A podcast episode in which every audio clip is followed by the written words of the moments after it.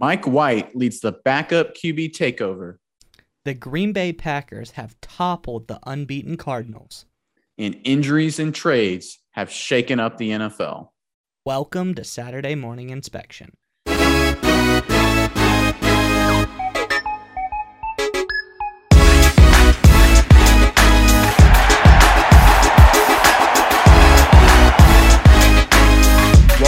Saturday Morning Inspection. I'm Nick Rudman, joined as always by my co host, Andrew Mize.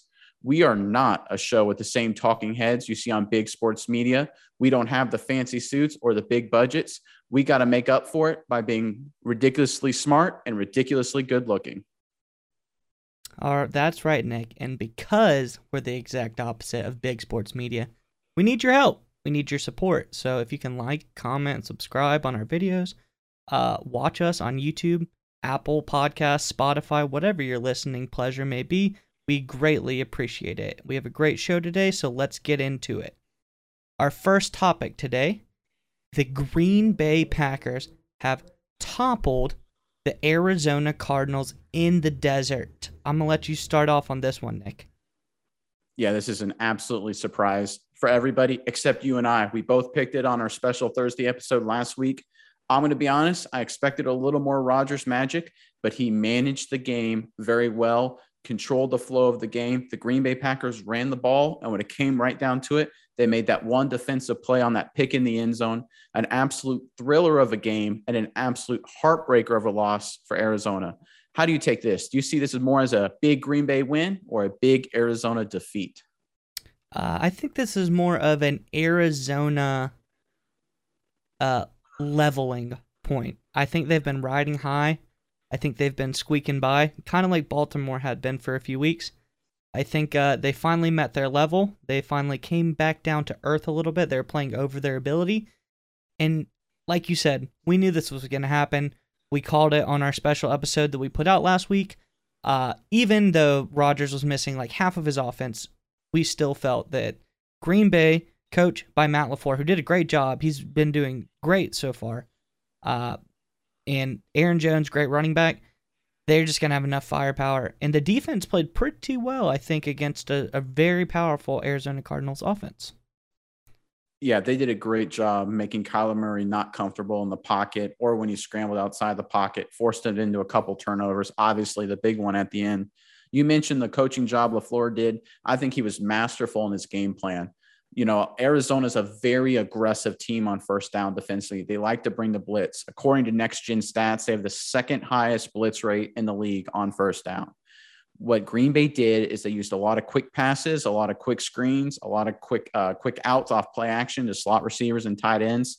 I think they ran a few to Amari Rodgers and uh, a few to Tonyan before he got hurt. And, and it worked masterfully. It slowed the game down. It put them ahead of the change Arizona didn't really have a response the entire game.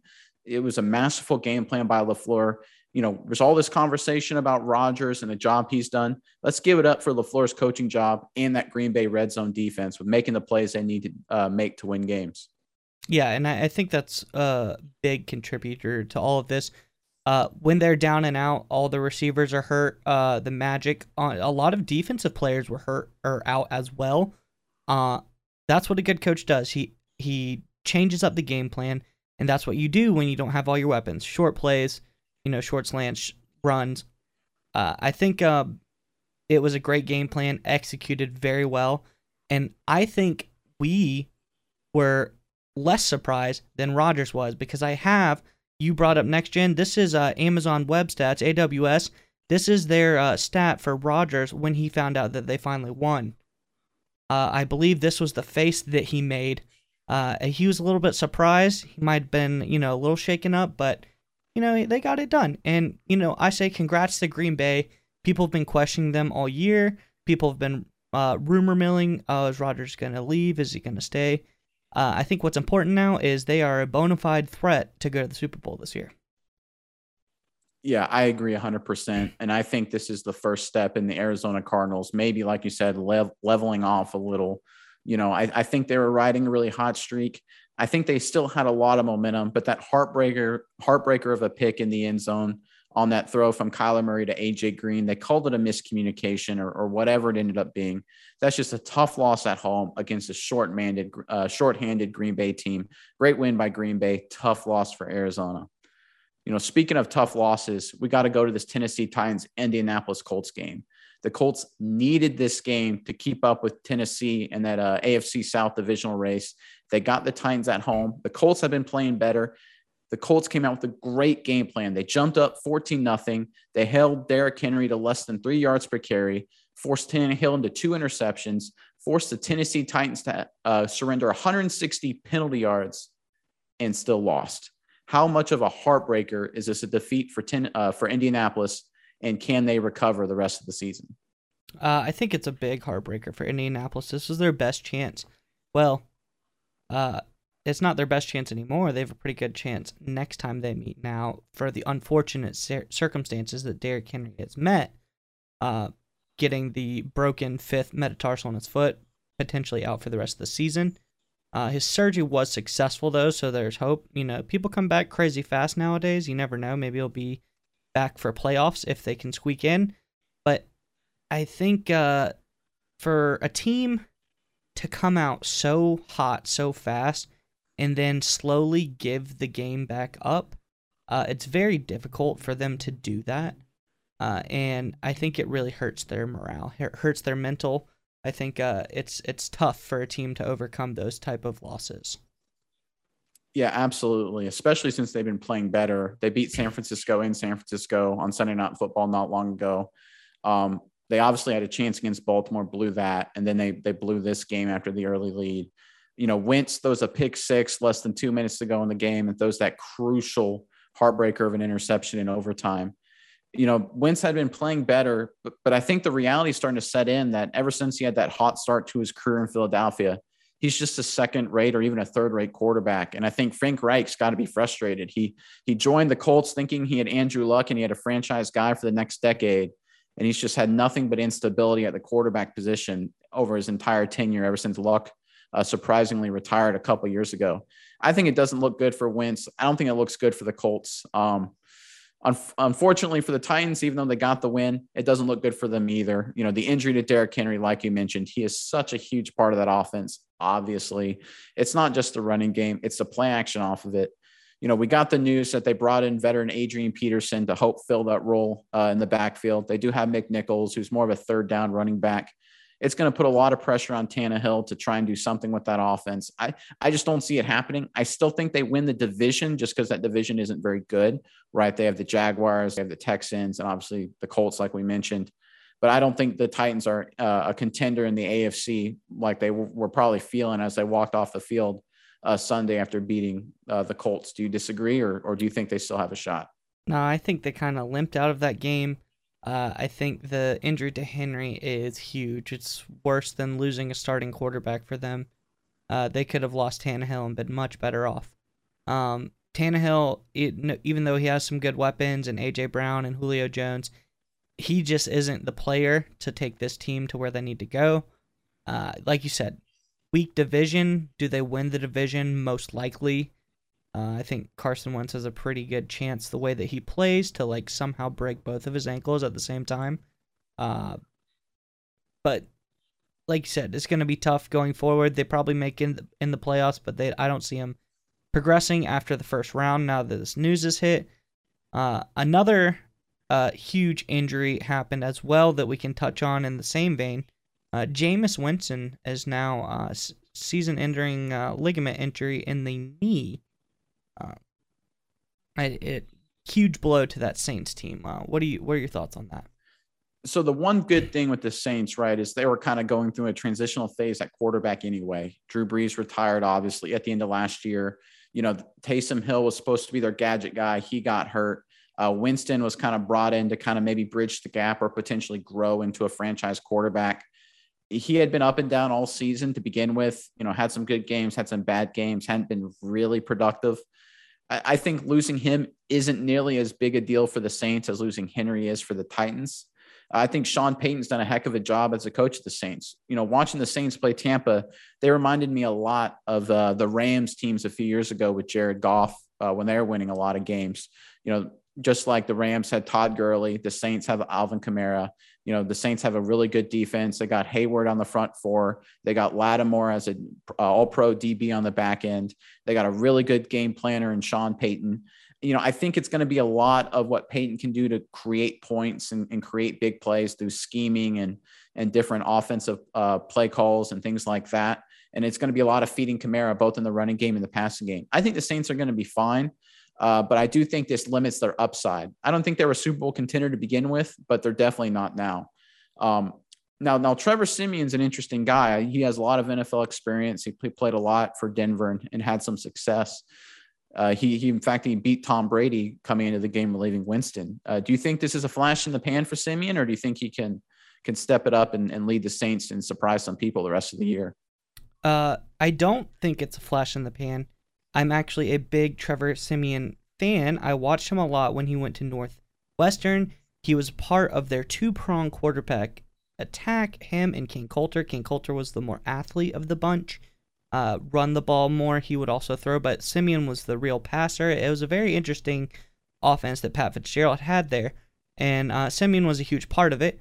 I think he's a great passer. I don't think he's much of an athlete uh, like Winston or Hill would be, but I think he's asset to this team. But I think there's another key factor that people aren't thinking of. The Saints have now gotten back the lifeblood of that team, the heart and soul, and the beat that keeps on drumming. Mark Ingram is back with the Saints, and I think that the morale boost he brings to that team, as we saw in the party they had in the locker room after the big win against Tampa, I think that keeps them.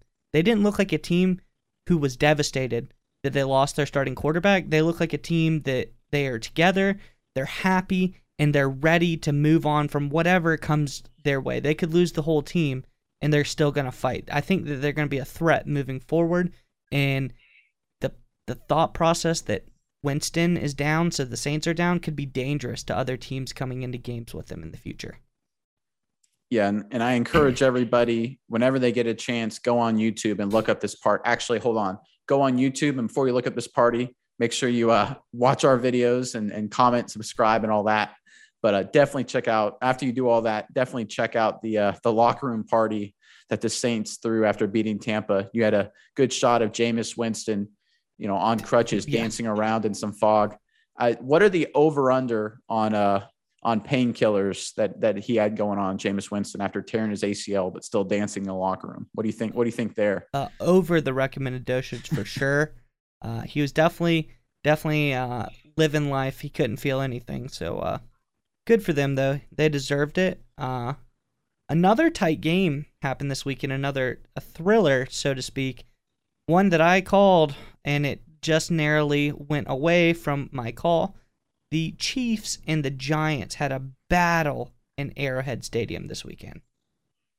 Yeah, you're exactly right. And kudos to you. You, you know, you picked New York to win and, and they came up just short. They had plenty of opportunities. Great job on you. I didn't see it. I saw this as kind of a Kansas City, you know, kind of showing out a little bit in front of their home fans, prime time, beating a, a very beat up Giants team.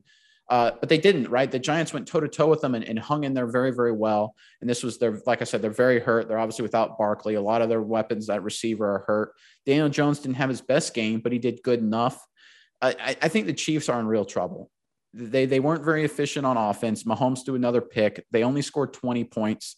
Right. This was a Giants team that Dallas, another quality team, dropped 44 on a few weeks ago. Kansas City needed all four quarters just to get to 20. They pulled out a, a really close game. I, I, think defensively, they gave up some big plays and they could have given up more. The Giants just didn't have the weapons to score more. I think Kansas City has real, real issues. And Mahomes, I believe he fumbled a few times as well. Uh, it it was just an overall sloppy, sloppy game. And to be honest with you, I never thought that I would say this, but we are at a point now where Mahomes looks bad. He looks like a liability every time he steps out on the field. Uh, I don't know what the issue is. He he he ha- he's got new offensive linemen who are good. Um, he's got the offensive weapons. He's got like two great running backs. He's got great receivers. He's got the best tight end possibly of all time. Uh, I I know their defense is horrible, but they should at least be able to put up points on offense. So I he's going through some issues and I don't know if he's going to figure him out this season, and I don't know what he needs to do to figure him out. I think he probably needs to take some time away from the commercial realm, maybe get his head on straight and uh, figure it out. I think um, we'll get into this a little bit later in our top five segment, and I'll sh- uh, there's some trends that have happened that I've seen that uh, cause players uh, lately to not perform up to their ability. But uh, yeah, this has been very surprising. I, I never would have been a, I would never would have bet that say that Mahomes was a bottom tier quarterback in the league when he's been stepping on the field lately. That they're not even going to make it to the playoffs. They're not even close to making it to the playoffs currently. Um, it, it's just very surprising. Yeah, and I, th- I think a big part of it, watching the game, and I think the the Manning brothers hit on it a little bit, is how easy for the first few years of his career, Mahomes and that offense had it. You know, they were very explosive, very fast, and teams really weren't sure how to play them. And they obviously had a better offensive line. So they got a lot of man on man coverage and got to take advantage of a lot of great matchups like Tyreek Hill or Travis Kelce. Well, the Giants did a great job. They played a lot of soft zones and took away those deep passes and forced Mahomes to be patient and methodical and basically play like Tom Brady or Aaron Rodgers. Well, Mahomes hasn't had to do that for the majority of his career, and he just struggled like he's been struggling all season. Hopefully, you know, for him and the Chiefs' sake, he catches a little bit more rhythm and understands how to, you know, as as Peyton Manning talked about, look long and then look short. You know, touchdown then check down.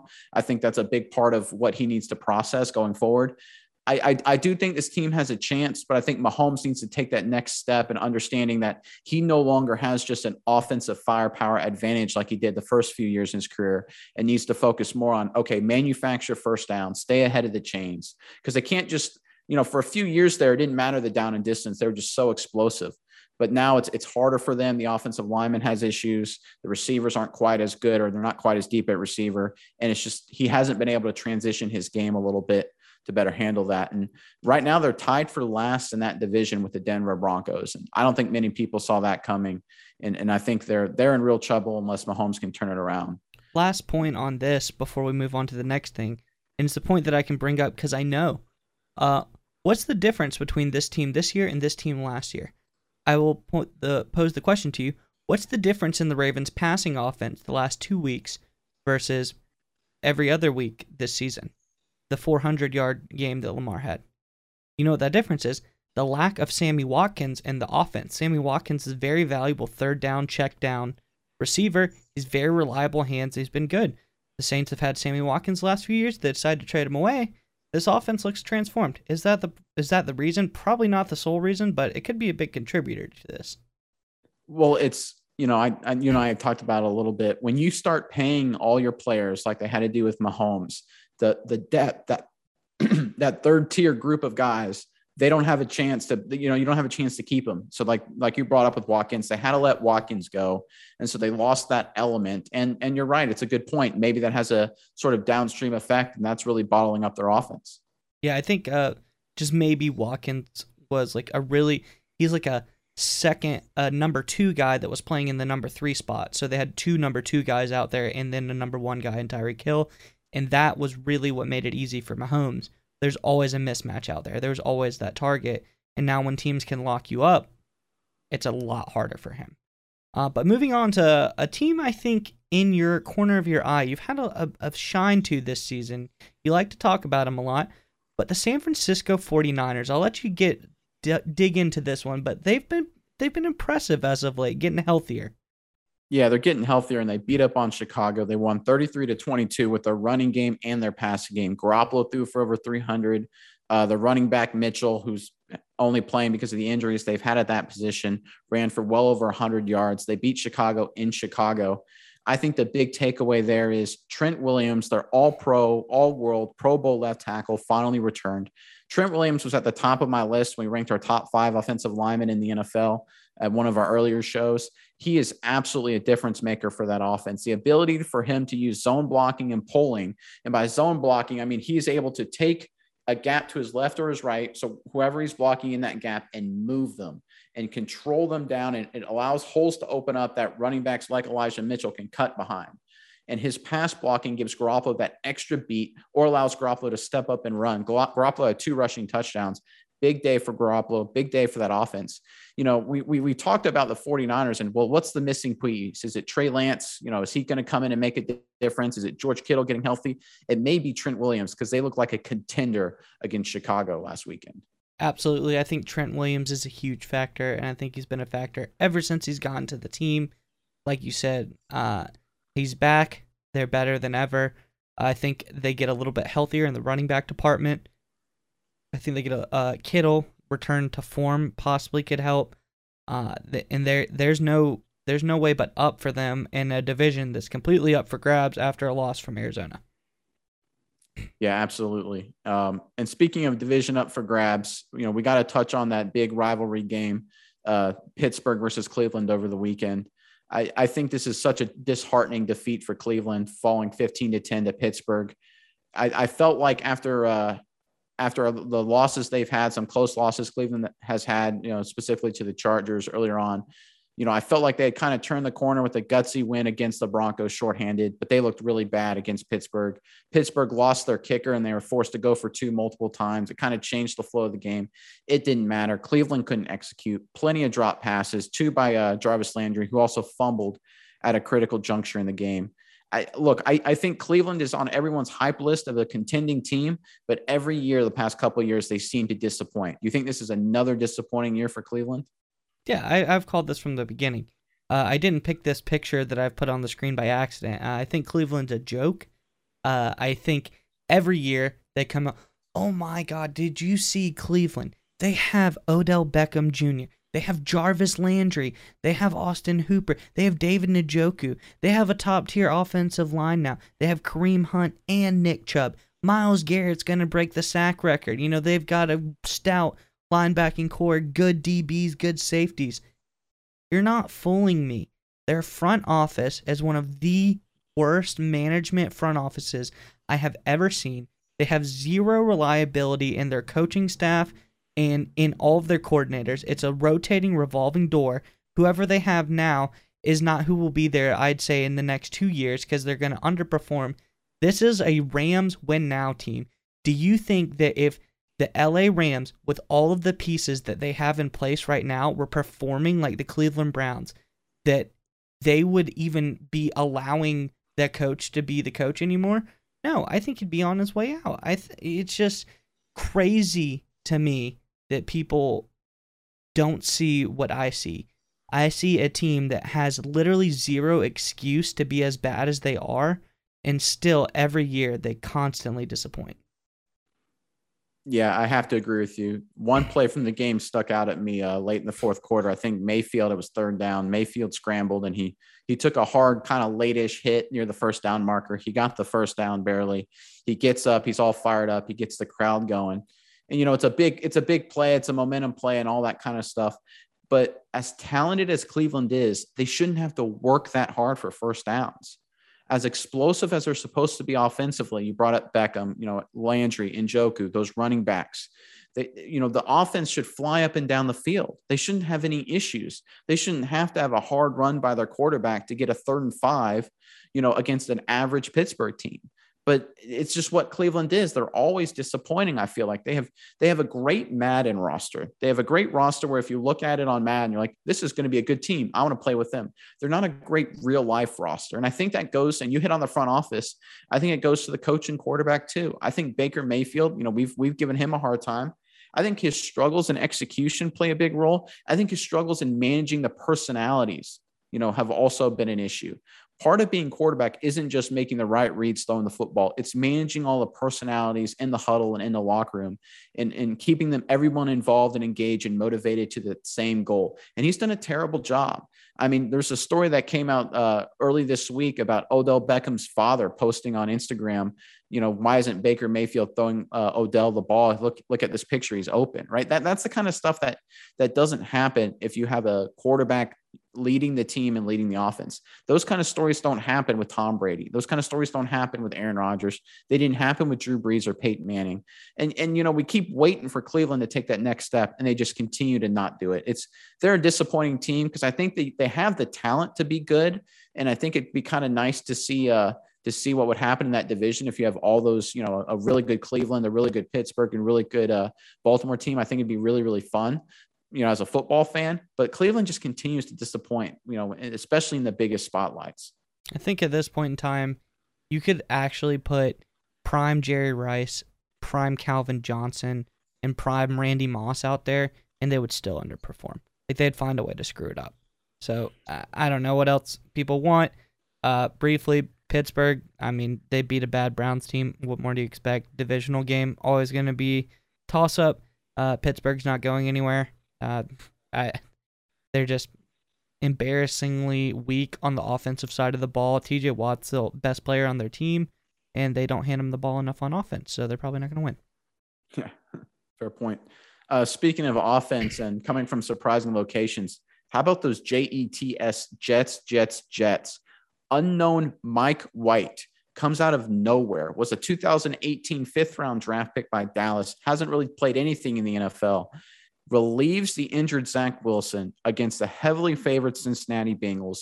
All this man does is go out there, throw for 400 plus touchdowns, leads a double digit fourth quarter comeback. You know, in, an, in the biggest passing yards debut, most passing yards in a starting quarterback's debut since Cam Newton in 2000, I think in 14 or 13. It's been almost 10 years. What a performance by the Jets and what a letdown by the Bengals. And I also think it was like the most passing yards by a Jets quarterback since like Vinny Testaverde or something like that in December. Uh, am I right on that? Or am I? Yeah, yeah. It was the first time a Jets quarterback threw for 400 yards since uh, Vinny Testaverde on was Christmas. there. Which, yeah, Christmas Day game of, of, of some sort. Yeah, since the mid 1990s, since I was like four years old. Uh, but yeah, Zach crazy. Wilson wasn't even born yet. It's just absolutely bizarre. Go ahead. Yeah, and Zach Wilson might not be the quarterback after this. Uh, this no. this will be the start of my uh, my conversation. We'll get a little bit into it, but the Trevor Siemian, the uh, Mike White, you know, tons of backup quarterbacks came in this week, and they just played amazing. How can this guy come in and throw for 400 yards in his first game, and then we question, you know, where's Zach Wilson been this season? There's obviously okay. I'm not gonna go ahead and say let's jump the Zach Wilson ship. Let's take him out to harbor. But it's not the worst idea because if you look at Arizona and Josh Rosen, they moved on from him pretty quick once they realized he wasn't the guy. And it turned out to work very well for them. So maybe if the Jets get a high enough pick, they consider it. But for this guy to step into the offense and immediately put up major, major yards against a good team. At the time, the best team in the AFC, the Cincinnati Bengals. This team that came out and throttled my Baltimore Ravens. They come out and absolutely take it to the Bengals. No matter what, there's some controversy we'll talk about in a little bit, but no matter what, it was a close game and that, you know, it shouldn't have to come down to one call to win the game. If it's it's a good game, if one call makes the difference, they got to at least question: Is Zach Wilson the guy after this? Yeah, I, th- I think so. Especially since Wilson, before he got hurt, was leading the league or tied in the league with interceptions, so he hadn't been taking care of the football. I think I don't think the Jets had scored a first quarter touchdown all season prior no, to this game. Actually, they hadn't. No, that's correct. Yes. Yes, yes. So yeah, big brain show. But uh I mean, just what Mike White was able to do with an offense that Zach Wilson couldn't do anything with is, is, is staggering against the Cincinnati team that, like you said, people were very impressed with. You know, I, I kind of wonder a little bit if it was sort of the Cincinnati Bengals. They didn't have film on Mike White. They didn't know how to play him. They didn't know what his strengths and weaknesses were. Uh, so, I, you know, there may be a little bit of that action there. But at a certain point, this is a, a for no disrespect to Mike White, essentially a nobody in the greater context of NFL quarterback play, and he absolutely shredded them. You know, coming from behind multiple times. I think uh, I think the Bengals had double digit leads at least twice, maybe even one other time, especially late in the fourth quarter. You know, an absolutely heartbreaking loss for Cincinnati. And uh, we'll go ahead and move to that that penalty call there at the end of the game. You know, and for those of you that didn't watch it, uh, it was it was a third down situation. The the Jets were up by three. They throw a check down to the running back, and the defender comes up. Cincinnati defender comes up and tackles them. Um, and the referees rule 15 yard unnecessary roughness essentially ends the game. The questionable penalty about that was it was helmet to helmet unnecessary roughness, but the running back lowered his head to initiate the contact. It was an absolutely questionable call to say the least. Most of social media sphere and the NFL fandom was furious with the call, felt it took the ball out of the hands of the players and gave the Jets an easy route to a win. What are your thoughts on the call? You can actually see right here in the picture. The defender's head is actually lower than the offensive player's head. That doesn't mean much, but you go back and watch the clip, he's going low for a good form tackle on the legs to grab and roll that the gator roll tackle to get this running back down.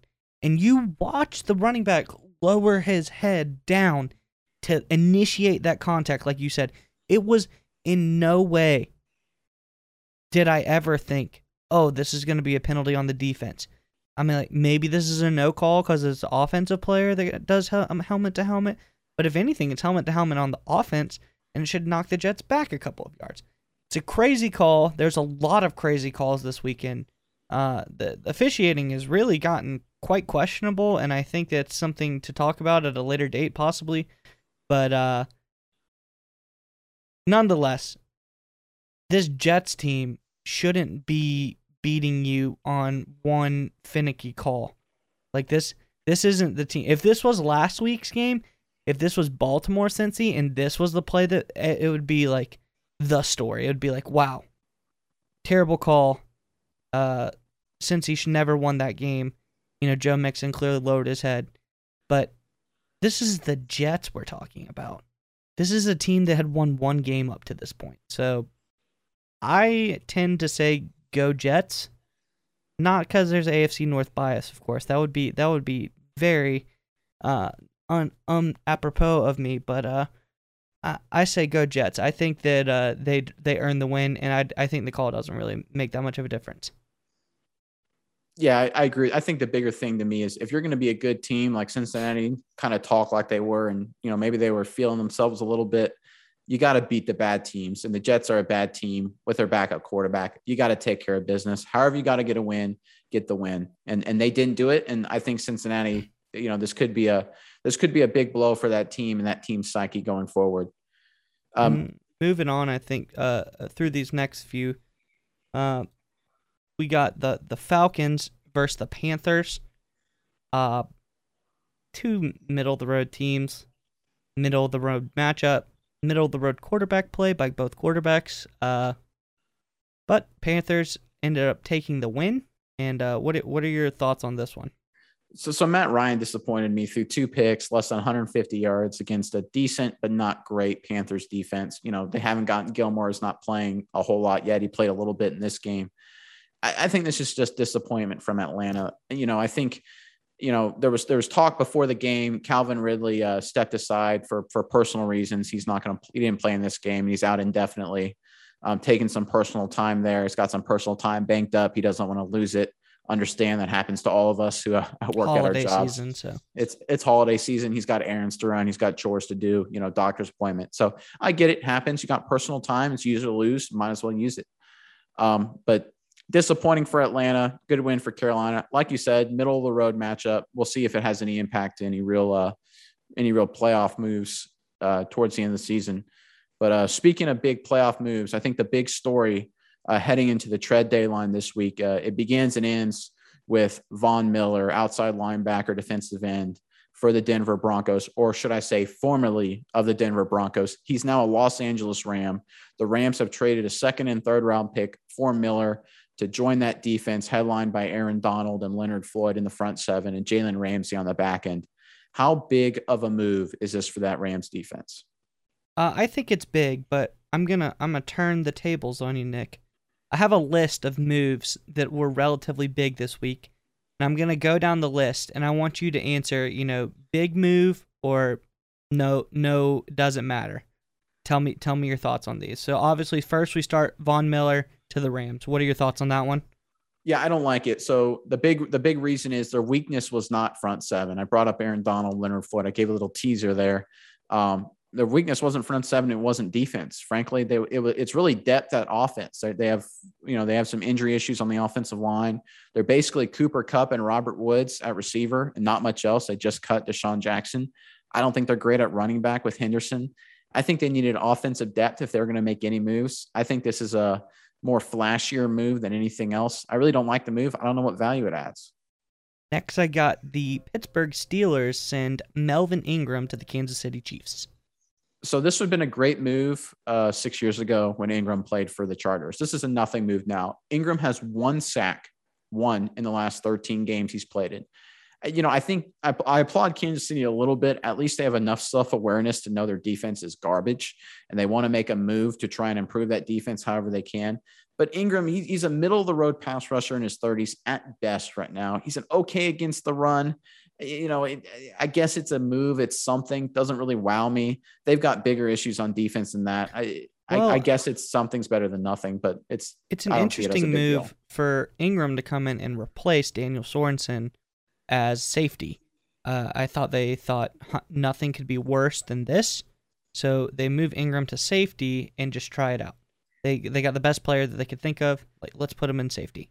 Maybe he won't get burned every time he's on the field. Just just anything to get Sorensen off the field, right? Just exactly. get that liability off the field. This one is possibility I actually haven't heard. So this is a, a thought thought uh it, you know, like a, a thought provoking question right here. Uh, Washington and the Bills have been talking about Trubisky possibly moving to Washington. Uh, it has not been confirmed or denied, and I don't even know if it's going to happen. But just real quick, what do you think? Do you think that could be good, or is it not the move? I don't. I don't really know. I mean, Washington, if they make a move for Trubisky, they're basically saying we think Trubisky is a chance to be our long-term starter, and maybe he does. He obviously wasn't that uh, in Chicago, and he's a backup in Buffalo now. Maybe they, they obviously don't think Heinicke's their guy long term. Fitzpatrick was a starter before he got hurt. He's certainly not long term. I, I, wouldn't like them to do that. If you're Washington, you just kind of play out the season, see how it goes, and then get get get a quarterback in free agency or draft one. I, I don't really like the move. We we started filming today right before trade deadline. I hadn't heard anything, and I think exactly what you said. All this does is reiterate that you feel like Heinicke isn't your long term guy, so you're just looking for somebody else. Uh, next moves. The Rams have cut DeSean Jackson as well as the Green Bay Packers have released Jaylon Smith. What do these moves say? The Jackson one's interesting because he had a couple big catches for the Rams. I just think Jackson wanted to get cut. I don't think he felt he was used as much as he wanted to be used. And I don't think he was being paid a lot relatively. I think he was being paid uh, the veteran league minimum.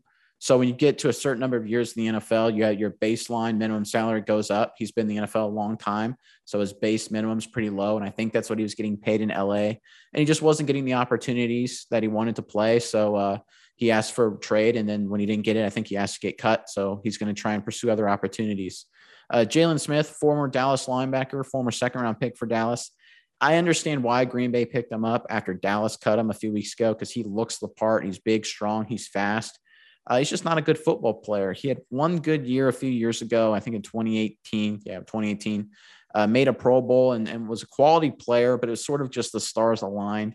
Look, the guy isn't a great tackler in space. He's not great coverage. He doesn't really do anything particularly well. You know, he's a great emotional leader guy. He's a good story. He got hurt. He's going to be a top 10 pick coming out of college and got a serious injury battled through that, took a year or two before he could even play significantly in the NFL. I like his story, but the fact of the matter is he just isn't good enough to play. Green Bay took a flyer on him, and I understand why. And I think he's going to get another chance somewhere, and I wish him nothing but the best. But I just don't think he's a good football player right now. And quickly, we've already talked about this one kind of. Do you think Adrian Peterson brings anything to the Titans? It's just give him five carries a game, five carries, 15, 18 yards. really, it's because their current running back, uh, is a third down guy, smaller scat back kind of guy. So maybe a short yardage guy, uh, Adrian Peterson can be, or you know, goal line kind of deal, just to kind of do it by committee a little bit at that position for Tennessee. But really, this is just grasping at straws. They wanted a veteran who was ready to play, and they they knew Adrian Peterson would bring something. I don't think he's going to do anything really remarkable, but it's more just they have to do something. They got to get somebody in the building, and Peterson is just the guy they went with. Yeah, they're they're unfortunate that Baltimore has already taken every veteran running back yeah. on the entire market. But uh, so moving on to our next story, uh, the New Orleans defense has knocked out Tom Brady. Brady three big turnovers, one huge one at the end of the game. What are your thoughts on this Saints team? Are they the real deal? So the Saints, I kind of hit on it earlier, are very, very interesting. They play really good defense. They got a heck of a running back and overall offensive weapon in Kamara. You know, they've got a good coach in Payton. And I think they got a pretty good organization in front office. You know, they they intercepted Brady twice. You know, they intercepted Rodgers twice. That's two of the top four quarterbacks in the NFL that they've beaten and beaten them by uh, making big plays on defense. I don't think they're an elite contender, however, just because of the quarterback position as good as they've been on defense, as good a weapon as Kamara is, do you really trust Trevor Siemian to beat Brady, Rodgers, or heck, even guys like Dak Prescott or Matt Stafford? I, I really don't. And I think as good as Sean Payton is at game planning and scheming, I don't think he can overcome that deficiencies at the quarterback position. I think it's a great story. I think they're a contender to make the playoffs. I don't see them making deep moves. Do you uh, do you disagree, or do you have any other thoughts on that? No, I kind of agree. They're they're a dangerous regular season team. They have not much value in the postseason. Interesting fact I heard: since Hill was out, Winston went out, Siemian was in. I heard their backup quarterback, if Siemian was to go down, was Alvin Kamara. So it's nice you call him what he is. He's an offensive weapon. So he, he would have been their backup quarterback if if it would have all gone to crap. But uh, real quick, uh, we can touch on this uh, New England has kept rolling. They have beaten the Chargers. The Chargers are reeling two straight losses. Uh, what are your thoughts on this? I, I, think this is just a disappointing turnaround for the Chargers. They looked really good through about three, four weeks, and then they got absolutely slobber knocked by Baltimore.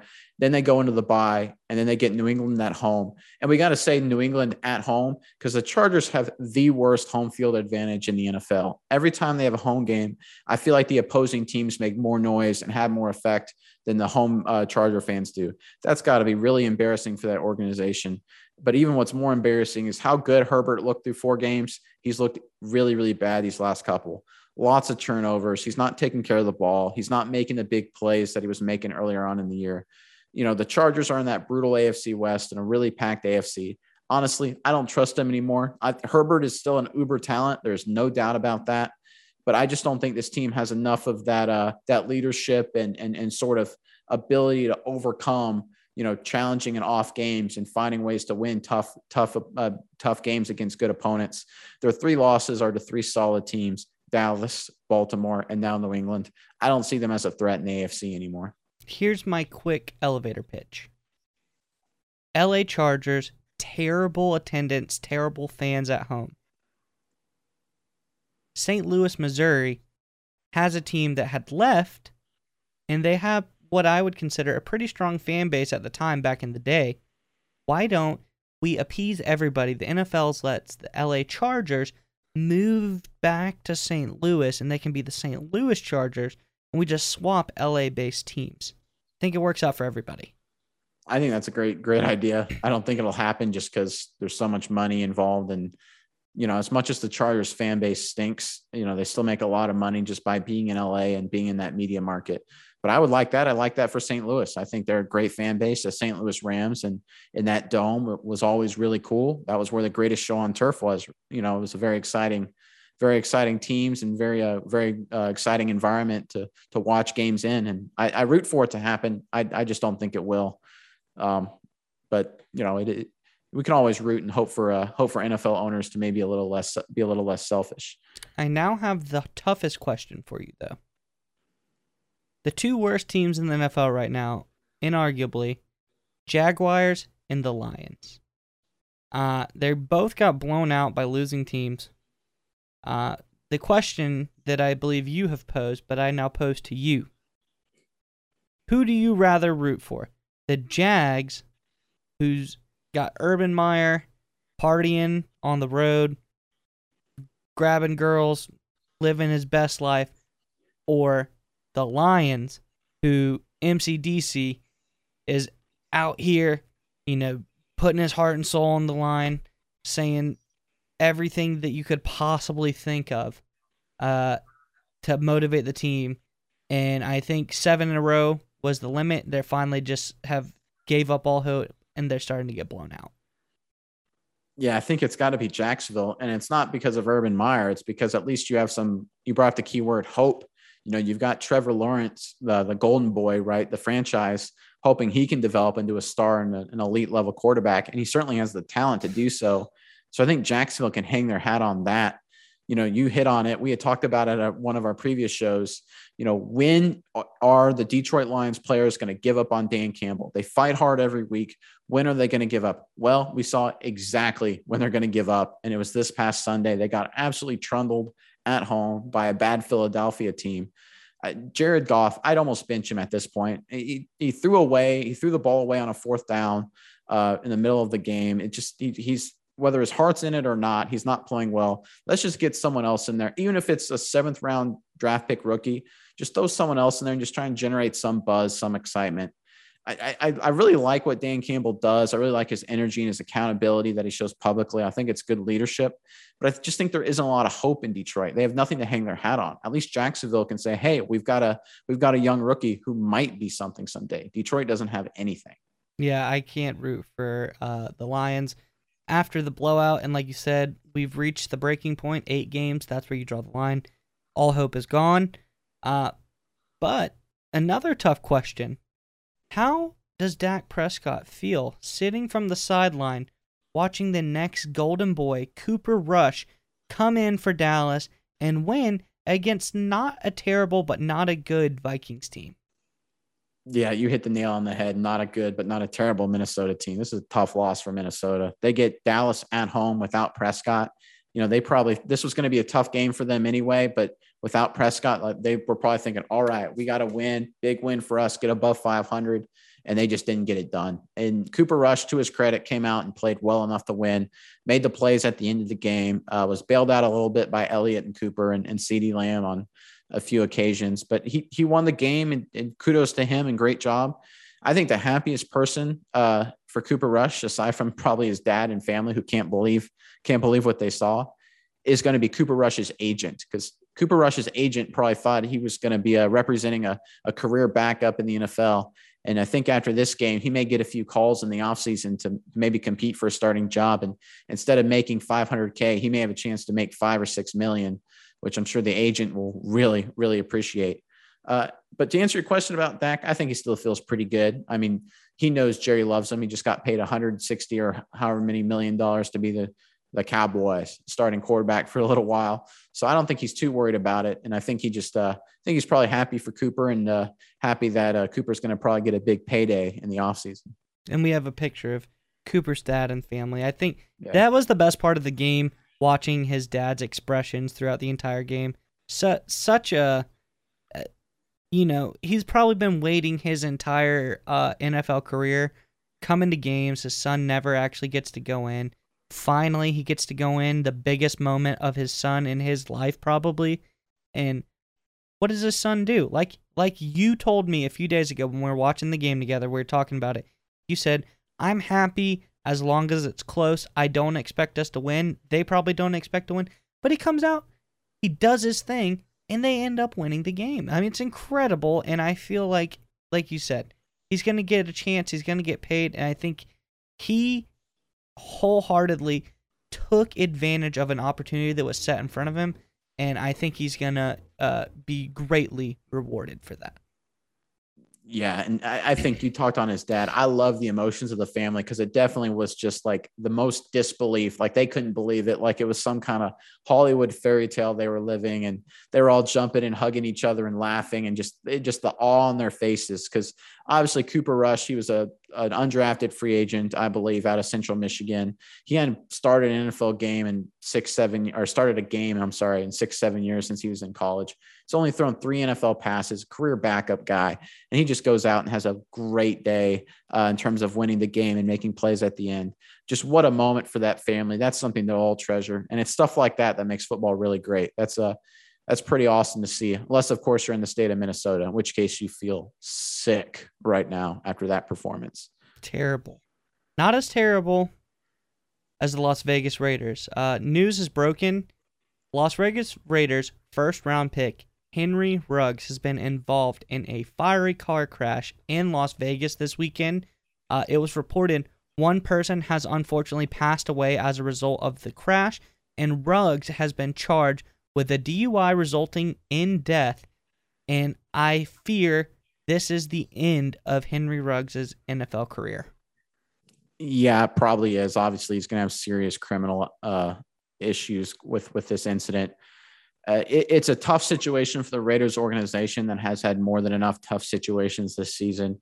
Ruggs had finally started to come around and be that explosive playmaker uh, they were looking to provide Derek Carr in that offense and kind of complement Darren Waller a little bit. They're they're all pro tight end, and now he's going to be out of the picture. You know, it's tough because they actually, by not playing this week, found themselves first place in their division. And as only the Raiders can do, even when things are going well for them, they find a way to screw it up somehow. Tough, tough moment for the Raiders. Obviously, uh, tough moment for uh, for Henry Ruggs and what, like you said, will probably be the end of his career and and whatever penalties he has to face uh, criminally. And I, you know, it's going to be a, a, battle for Derek Carr and that team to try and to keep their head on straight and keep moving forward and trying to execute. But it's going to be tough. You know, I, I, I don't think they're able to overcome this, and and I think this is along pairing this with the Gruden incident. I think this is about to turn their season for the worst. Two points, and just like you said, first point being I believe this is the final nail in the coffin of the Las Vegas Raiders season. Uh, they had some hope, they had some passion coming in. Uh, they were able to rally around a former South Carolina coach uh, and be able to pull out some wins. But I think this, piled with the Gruden incident, piled with everything else that's happened this year, final nail in the coffin. I don't think the Ra- uh, Raiders are going to be able to overcome this one. And secondly, you are a first round draft pick in the NFL. You've been paid millions and millions of dollars.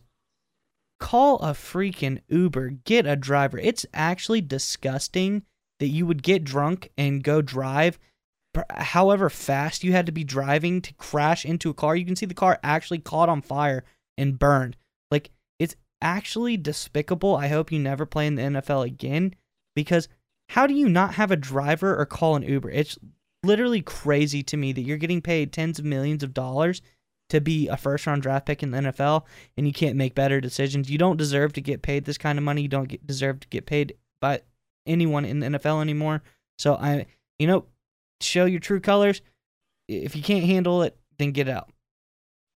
Yeah, just two two quick more points on that. So the NFL had, they started this a little while ago. They actually have a ride service that they offer to players. They can call 24 hours a day wherever they are, and a person will come pick them up. Uh, it's obviously only in the NFL cities, but that they opt for that specific reason because they're trying to protect the image and things like that.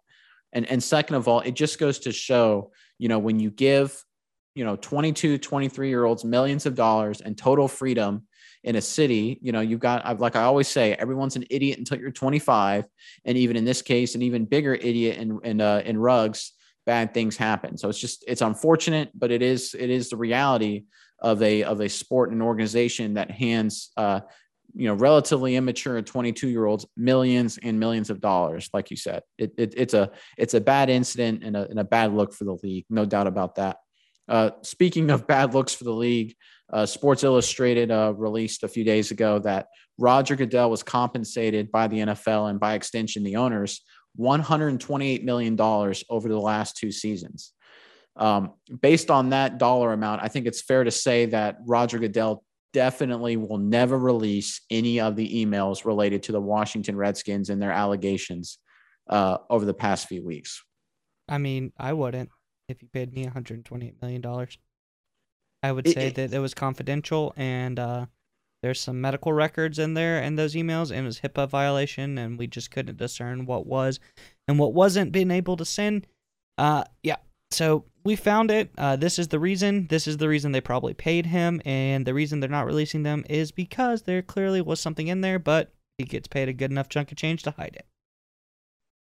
Yeah, it, it's unbelievable. I mean, you, I don't know how many people would be in that and agree with that. And I, I honestly, I, I may be one of those, but to cover up some stuff like that, just to get a check of $75 million or uh, this year and 128 million total over the last two years, it's tough. And I, I think it shines a light into how pro football works a little bit. And that's kind of frustrating because there's so many good things about the league and so many things about the game.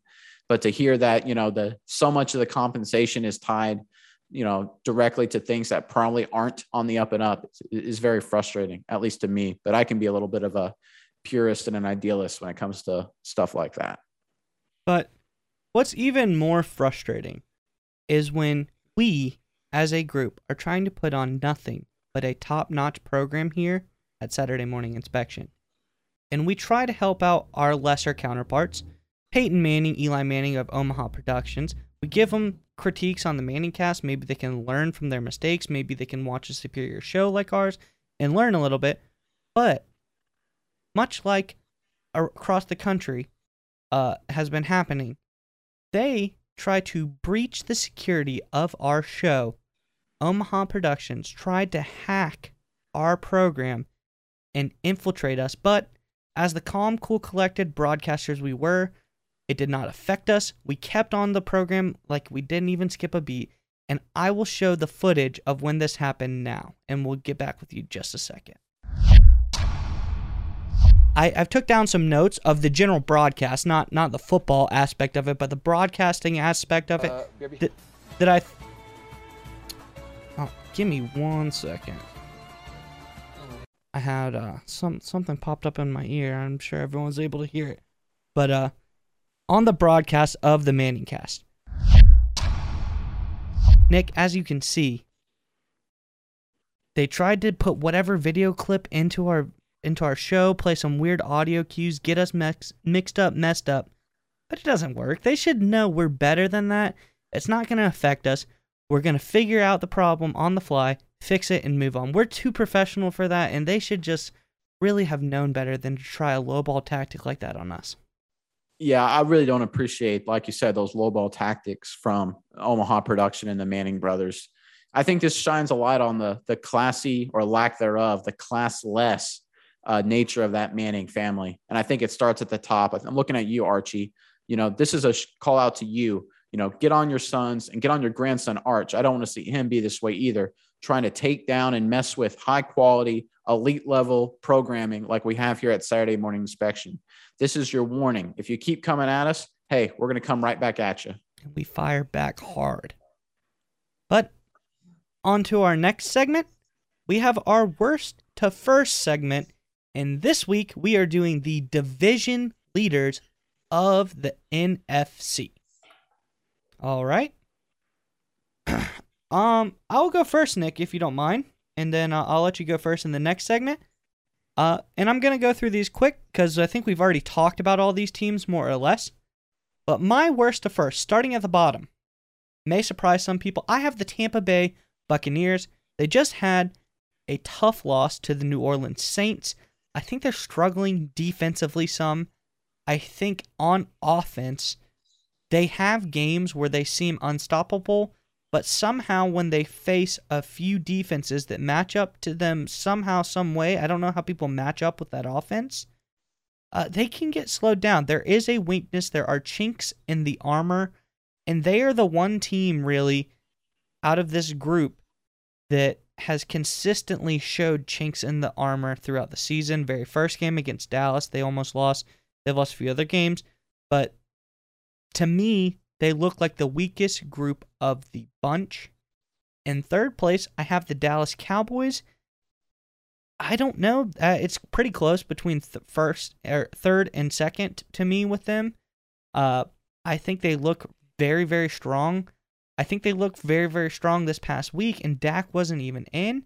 I think they have a great offense. I think they're very, very, very playing very well defensively. Uh, for who they have and what they've been working with, they really look like they've turned the corner. They've had defensive woes the past few years, but uh, they they've really really made some strong draft choices, and I I think it's helped them out tremendously. Uh, in my number two spot, I have the Los Angeles Rams. I know that there's technically a tie between them and the Chargers. I find them the superior team over the Chargers, and I think they add Von Miller. Uh, if he has any juice left in the tank, maybe he adds on a, a little bit more pressure in the pass rush. Uh, it's not going to hurt the team uh, if they want to trade away all their draft capital to get, put players on to try to win a Super Bowl now. Go ahead, but it's such a strong defense. It's such a strong offense. Uh, it really, really comes down to why they're not number one. Is there are so many pieces that haven't played together for so long that I don't think they mesh quite as well as my number one team, who is the Green Bay Packers. I think LaFleur, Rodgers, Davante Adams, a pretty decent O line, Aaron Jones, and a defense that has been doing nothing but improving every week. They beat the at the time the best team in the NFL without like half of their starters. They look to me to be the most dangerous team in the NFL right now. Yeah, that's that's a good list, Mize, and and uh, I've got a I've got a lot of agreement with you on on a number of these, but I'll I'll go ahead and get cracking through mine. Uh, for me, my number four is Dallas. I was going three four between Dallas, Tampa Bay, where to rank them, and frankly, Tampa beat Dallas. So I, you know, even though Tampa has two losses, I gave them the slight edge. Dallas number four strictly because their defense is is is better, but I still think they have some holes. I think offensively they're very explosive and very talented. Uh, but I, I, you know, when it comes to, I look a lot at quarterback play, and I think Prescott, while he's had a great year, falls a little short at some of the other guys on this list. And again, I don't, I don't necessarily trust that defense 100% against elite competition. And you know, like I said, number three for me, that's Tampa, and that just is, uh, they were really high up there, probably number one. Lost to New Orleans, obviously set them back. Uh, but I still think this is an elite contender to win the Super Bowl at the end of the year. They're very, very deep. The one issue is that they are beat up in the secondary. Teams will be able to throw on them. We saw the Rams do that a couple weeks ago when Tampa uh, played the Rams in LA. Uh, but I think they'll figure it out as the year goes on. Again, Brady late in the season, Brady in the playoffs. That is a tough situation. Uh, number two for me, I'm going the Rams. I think, uh, like you said, they're a tie with Arizona, but I think they're the far superior team. I think they have no holes on defense. I didn't think they, like I said, I don't think they needed Von Miller. They had a disruptor in Aaron Donald. They had a good outside linebacker, pass rusher, and Leonard Floyd. Shut down corner and Jalen Ramsey. They got enough positions on defense. Offensively, what can you say? Cooper Kupp is setting a record pace at wide receiver. They've got a good enough offensive line and a solid running back corps. I would have liked them to maybe pick up some depth at those position groups if they did anything during the trade deadline. But nonetheless, you know, they look like a really contender. McVay's done a great job again with that team. They're the number two team in the NFC. And then number one, just like you, I'm going uh, Green Bay Packers. You know, I had questions about their roster going into the season they showed their depth against Arizona. Like you said, they're missing a lot of guys and they came out and won that game. You know, AJ Dillon and Aaron Jones took over that game with that offensive line, who, by the way, are still missing their all pro left tackle, David Bakhtiari, and they still physically beat up a quality Arizona defense in Arizona. And that defense of Green Bay, their ability to make plays in the red zone, I think obviously won in the game against Arizona with that late pick. They made plays in the red zone against Washington the week before. They're starting to feel their groove a little bit. And then you always have number 12 and Aaron Rodgers. He'll always find a way to get you a few wins in the playoffs. I think this Green Bay team is a real, real threat. And if they keep this streak up, they'll have home field advantage in the playoffs. And I tell you what, going to Lambeau Field in January time when it's time to win a big playoff game, that is a tough place to win a game and I think they're going to be in a good situation the rest of the year. Uh, before we move on to our next segment, which I think is an incredibly good segment we have coming up, our top five, you saying Cooper Kupp and the statistic about him makes me remember this, and I do not. I'd be remiss if I did not at least mention this very briefly before we moved on. Another receiver having one heck of a season this year. Deebo Samuel of the San Francisco 49ers. He has surpassed Jerry Rice's record with the 49ers for most uh, receiving yards through eight games. He is on pace to possibly set a receiving yardage record from a guy who on that team uh was kind of he was a number one ish guy. Brandon Aiyuk was also there, but I I think that uh, he deserves some respect, so that's why I thought I should mention his name. Yeah, and, and I tell you one thing, you know, you brought up Deebo Samuel. He's had a great year. What Deebo Samuel has been this year is what everybody on this next segment has not been. So we're talking yeah. our top five segment this week, and it's our top five disappointments halfway through the NFL season. So, Mize, you went first last segment. I'll go ahead and go first this one. So I'll get us going. My number five, and that's quarterback from Miami. That's Tua Tagovailoa, which I'm sure I mispronounced that name. This was supposed to be their guy. They tanked for him. He got hurt uh, his senior year at Alabama. Still was able to. Uh, they were Miami was still able to draft him because of it you know, didn't have a great rookie year, up and down with Fitzpatrick taking playing time. This year, Fitzpatrick's gone, supposed to be his year. They draft uh, former Alabama wide receiver Jaylen Waddle to bring in and give uh, Tua a weapon. Doesn't make a difference. Tua still struggles. He gets hurt. He misses a few games. Look, he threw two picks and a tough loss in Atlanta and one of their more winnable games. They just got beat up by Buffalo. They only scored 11 in that game. This offense isn't very good. This team isn't very good you know they only have one win, and I think Tua has been really disappointing so far in his NFL uh, NFL career. The word bust is slowly starting to be whispered around around Tua. It's not there yet, but it's coming. Number four is Matt Nagy, uh, head coach for the Chicago Bears. Look, what can you say about a guy whose quarterback is a lot better when Matt Nagy isn't coaching him? Matt Nagy obviously missed this weekend's game against San Francisco uh, due to COVID protocols, and Justin Fields, not coincidentally, had his best game of his young career at this point. Nagy ruined Trubisky, struggled with Nick Foles, and had issues with Justin Fields. This guy's been a big disappointment ever since his first year with Chicago. I think he's on the hot seat. We've hit on it a bunch. He's been a disappointment. Number three, uh, running back for the New York Giants at Saquon Barkley. This number two former overall pick's big issue is consistency and injuries. The guy is a home run hitter when he's healthy, but half the time he can't even play because he's had all these injuries, major injuries, nagging injuries he just hasn't been able to be healthy. You know, one of my favorite sayings is the best ability is availability, and he mm-hmm. hasn't been available. And, you know, even when he has played this year, you know, looking at the stats, he averaged less than 50 yards per game, less than four yards per carry. Coming out of Penn State, he was viewed as a generational type player. He is definitely heading right towards bust category right now. Uh, speaking of bust, looking at Urban Meyer as my number two disappointment. One win this season, you know, it wasn't even in the continental United States. In fact, the Jacksonville Jaguars, fun stat for you, have gone 417 days since winning a game in the United States of America. That is a wild statistic, and Urban Meyer is not doing anything to help that out at all. They just got dominated by a Seattle team again without Russell Wilson. You know, it, Trevor Lawrence is has, he showed some signs, but he struggled. Is Urban Meyer hurting Trevor Lawrence? Maybe, maybe not. It's hard to tell at this point, but he certainly isn't helping him. He obviously had the off the field issues. You know, no one was expecting Jacksonville to be great, but they're probably expecting a little more out of Urban Meyer than this. He's my number two disappointment. Number one, uh, safety for Seattle. This is Jamal Adams. Look, last year, Seattle gave up a few picks midseason to take Jamal Adams from the New York Jets. I think they gave up a number one pick and, and bring him into the fold. He made a big impact right away. He was going to be a franchise safety, a big turnaround, a big linchpin of that defense, and he has done squat. Going into last weekend's game against Jacksonville, he was zeros on the stats, zero interceptions, zero sacks, zero forced fumbles, zero fumble recoveries. This guy is supposed to be a playmaker and he isn't making any plays. Talk about not living up to his contract. The guy isn't even doing anything. He's been a liability in coverage. He's been liability in the run game. The Seattle defense is ranked very close to bottom in almost all major defensive categories. You know, everyone talks about their issues with Russell Wilson getting hurt. A big part of the problem has been their defense, and a big reason why has been Jamal Adams. You know, there's been all this talk about Adams being an all pro guy, an Earl Thomas, Kam Chancellor kind of hybrid, and he has just stunk. He needs to step up his game if the Jets of the I'm sorry, not the Jets, if the Seahawks have any chance to turn their season around, because he has been really bad the first half of the season. I've been totally disappointed in his performance.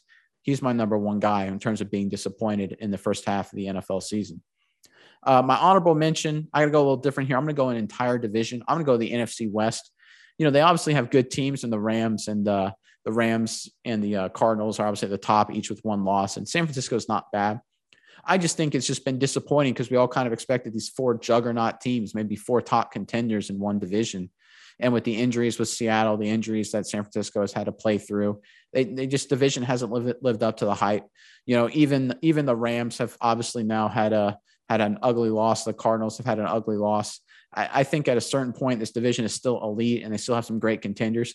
I just think we were kind of hoping for this all time great division this year, maybe a division with four teams, you know, potentially making the playoffs because there's three wild cards now. It's not looking that way now. So my honorable mention disappointment is the NFC West. And I I think what you described is exactly what we were looking for. Disappointing. It was just disappointing. But like you said, four team playoff, uh, four playoff teams that's obviously the AFC North. There's currently three teams that have made the playoffs. Go figure. But uh, my list is very different from yours by design almost. But, you know, different people see different things as disappointing. Some of these are more personal to me than others. But I'm going to get us off started. Number five on my list is Baltimore Ravens left tackle Ronnie Stanley. And there's a theme on this list.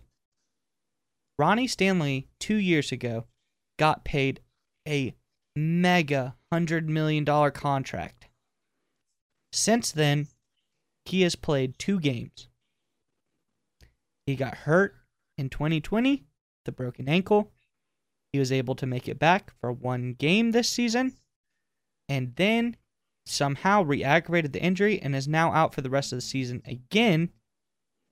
And I don't know what else you could say about something like that. Then it's extremely disappointing. Uh, it makes me even wonder. I know he's a phenomenal player.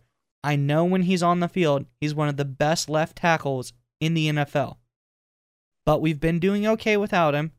We had to pay him the world, and he can't stay healthy enough. I know the freak accidents, uh, the broken ankle. Uh, no one could expect something like that. But it's been extremely disappointing that ever since he's gotten paid, is underperformed. Number four on my list, Christian McCaffrey for the Carolina Panthers. Also got paid a huge, huge mega contract. He's been expected to put the team on his back, but since he was paid in 2019, he has also been constantly injured. This year, he is out for the season. The last few years, he's been banged up, missed two or three games here, two or three games there. He has constantly underperformed. He has not been able to carry this team anywhere. And if he's going to get paid like he's the guy, he's almost getting paid like he's the quarterback on that team. He has not performed up to the standard that has been expected from him. My number three disappointment on this list is a coach. Mike Zimmer for the Minnesota Vikings. Mike Zimmer has a high powered offense. At one point in time, he had Kirk Cousins, he had Adam Thielen, he had Stefon Diggs, and he had Kyle Rudolph. All pretty high level players. He decided to get rid of Rudolph, which I'm okay with. He decided to keep Thielen and let go of Diggs. Diggs has vastly outperformed Thielen, so I don't I think it's a questionable decision on the choice there. But mainly I'm getting at Mike Zimmer has been heralded as a defensive genius. And he has one of the absolute worst 29th ranked rush defenses in the NFL right now. They've been absolutely exposed on defense through running attacks, and I think for you to be this defensive genius head coach, I don't understand how your strongest strength, you're one of the worst in the league at currently, and that's just unacceptable and disappointing to me. My number two pick brings me much joy to say that it is none other than Baker Mayfield, a former first round number one overall pick two superstar running backs in Kareem Hunt and Nick Chubb. Two super superstar number one bona fide number one caliber receivers in Jarvis Landry and Odell Beckham Jr. Two superstar tight ends in Austin Hooper and David Njoku. A very strong offensive line that has been retooled this season. An incredible defense. I've said this before this episode. Incredible defense. Where you have Myles Garrett about to set a record of sacks in the NFL. Yet he has underperformed every season. And it is a team, like I said earlier, like the Los Angeles Rams, but the Rams needed a quarterback to succeed. The reason the Browns are not succeeding, the sticking point is the quarterback. When you build a computer or you use technology, there's a thing that people talk about as a bottleneck. It's the weakest part of the machine that you have built, and it's what's holding it back. The bottleneck of this Browns team is Baker Mayfield. And before they need to get rid of him and move on if they want to get any form of success. But I digress. This is just number two. Number one on my list is Patrick Mahomes. Patrick Mahomes went to two straight Super Bowls, won one. Since then, he has been one of the worst quarterbacks in the NFL. They have just barely over 500 record this season so far. He is the leader in turnovers. He's number one in interceptions, very high in fumbles, number one overall in turnovers this season. The offense has looked embarrassing. The defense is actually the worst defense in the NFL. Uh, the only thing that could happen, you send Mike Zimmer over to Kansas City, and maybe they finally get like the worst team that they could possibly have. But Patrick Mahomes, like Ronnie Stanley, like Christian McCaffrey, gets paid a record setting largest contract ever for any player and underperforms. What is the trend here lately with players getting paid mega contracts, record setting contracts at their position, and then constantly underperforming? Yes, we set high expectations on them, but they gave high level performance up to this point. If they would have just performed like they did before, no one would be saying anything. But these guys have constantly regressed below the mean after they get paid mega, mega, mega contracts. And it's very, very disappointing. Uh, I would be very upset if I was a Chiefs fan, knowing that I'm stuck with this guy for the next 10 years and he's finally showed his true colors when they go to pay him. Can he carry the team on his back? Uh, as of right now, I say no. No, he can't. He needs some help. Uh, and finally, my honorable mention that I have to throw in it's a binding contract. Each show uh, is Ben Roethlisberger of the Pittsburgh Steelers. Uh, Big Ben devoted his life to Jesus in the offseason, which I think is great. Uh, he lost a ton of weight. They said uh, it's now Skinny Ben. Skinny Ben's back. Uh, he's going to be more mobile. Uh, he's going to get less injuries because he's more healthy. You know, his mind is God, family, football. He's not has any outside distractions. Uh, and he's been nothing but subpar and makes me wonder why he's still on the team. Uh, quite embarrassing, if you ask me to say the least. Uh, but that is my list. Yeah, I gotta love a list from you. There's always a there's always a almost a, a Baltimore rivalry uh, tie in almost anything with you talking about Baker, Ben, and and Jackson. But uh, yeah, that was that was fun. That was one of our best top fives. I really enjoyed it. You know, gotta love uh, gotta love using our big brains and able to to talk trash about some of the best athletes in the world and and and, and put them in their place a little bit there. It's always a lot of fun. Uh, let's let's move on to uh, sort of our mid-year reviews of our original picks for some of these key uh, key awards and, and, and Super Bowl picks. I'll uh, I'll go first and I'll hand it off to you. Um, I'll, I'll, go through uh, each of my picks for the individual awards and the Super Bowl, and I'll I'll let you all know if I'm going to stick with it or if I'm going to change.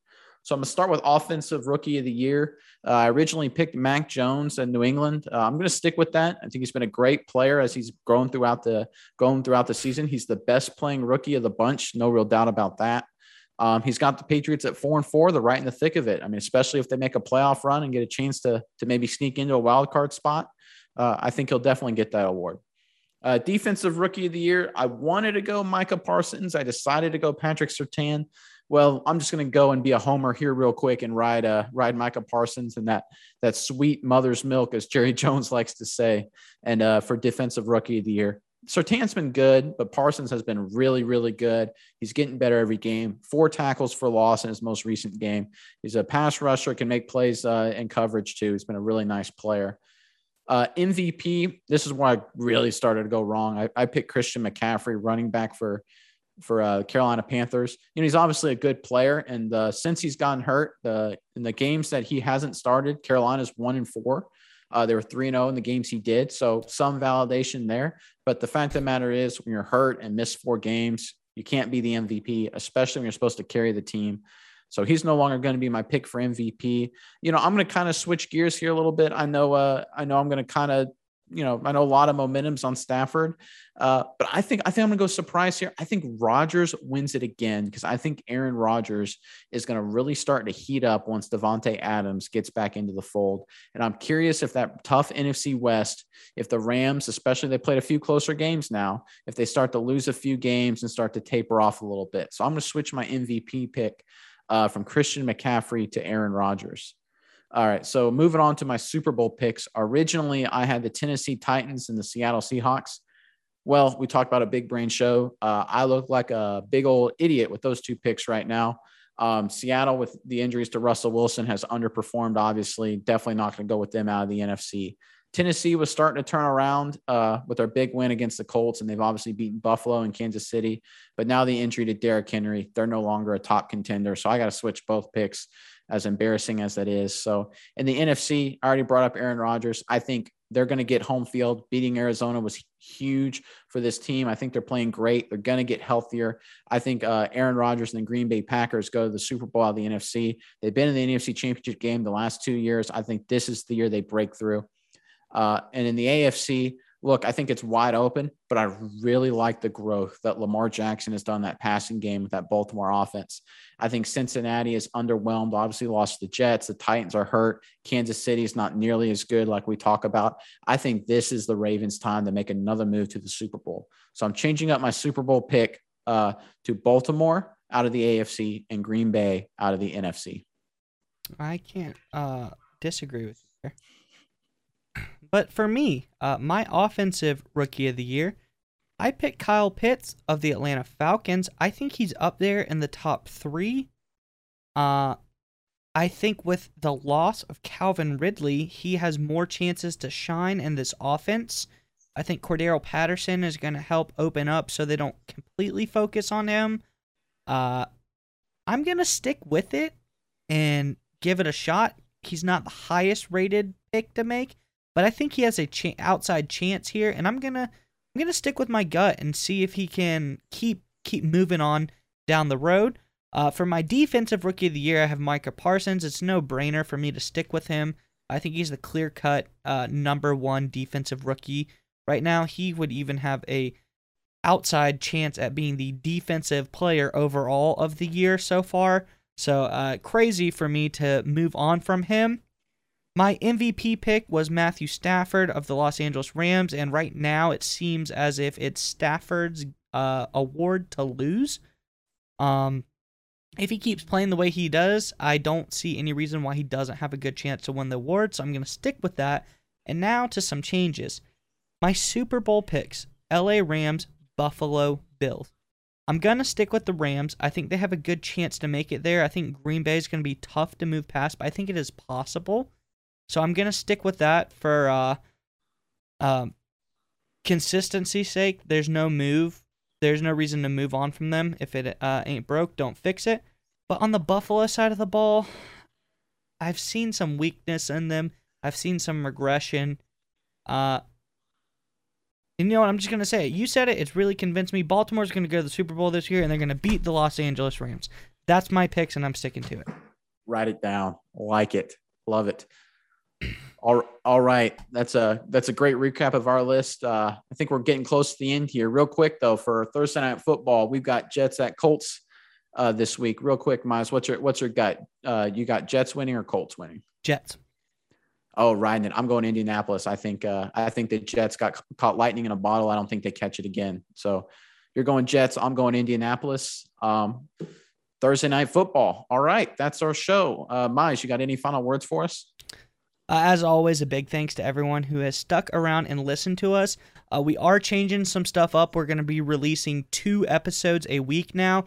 This one episode will be a little bit longer than it normally is because of the trade deadline. There was so much news this week. We had to get through all of it. Uh, but we're going to be starting to release two 45 minute shows, I believe, on Thursday and Saturday. So keep your eyes peeled for those, as well as throughout the week releasing clips from those shows. Uh, if anyone wants a smaller, more digestible bite to take, as always, you can find us on smishow.com. You can search for us on YouTube, Apple Podcasts, and Spotify Podcasts at Saturday Morning Inspection. Check us out on Facebook. Check us out on Twitter, SMI Football Show. Uh, we have a great week ahead of us. Great football. Uh, you know, I can't wait to see what happens. Yep, going to be a great weekend. As always, thanks to everyone. Please like, comment, subscribe, however you can, and however you listen.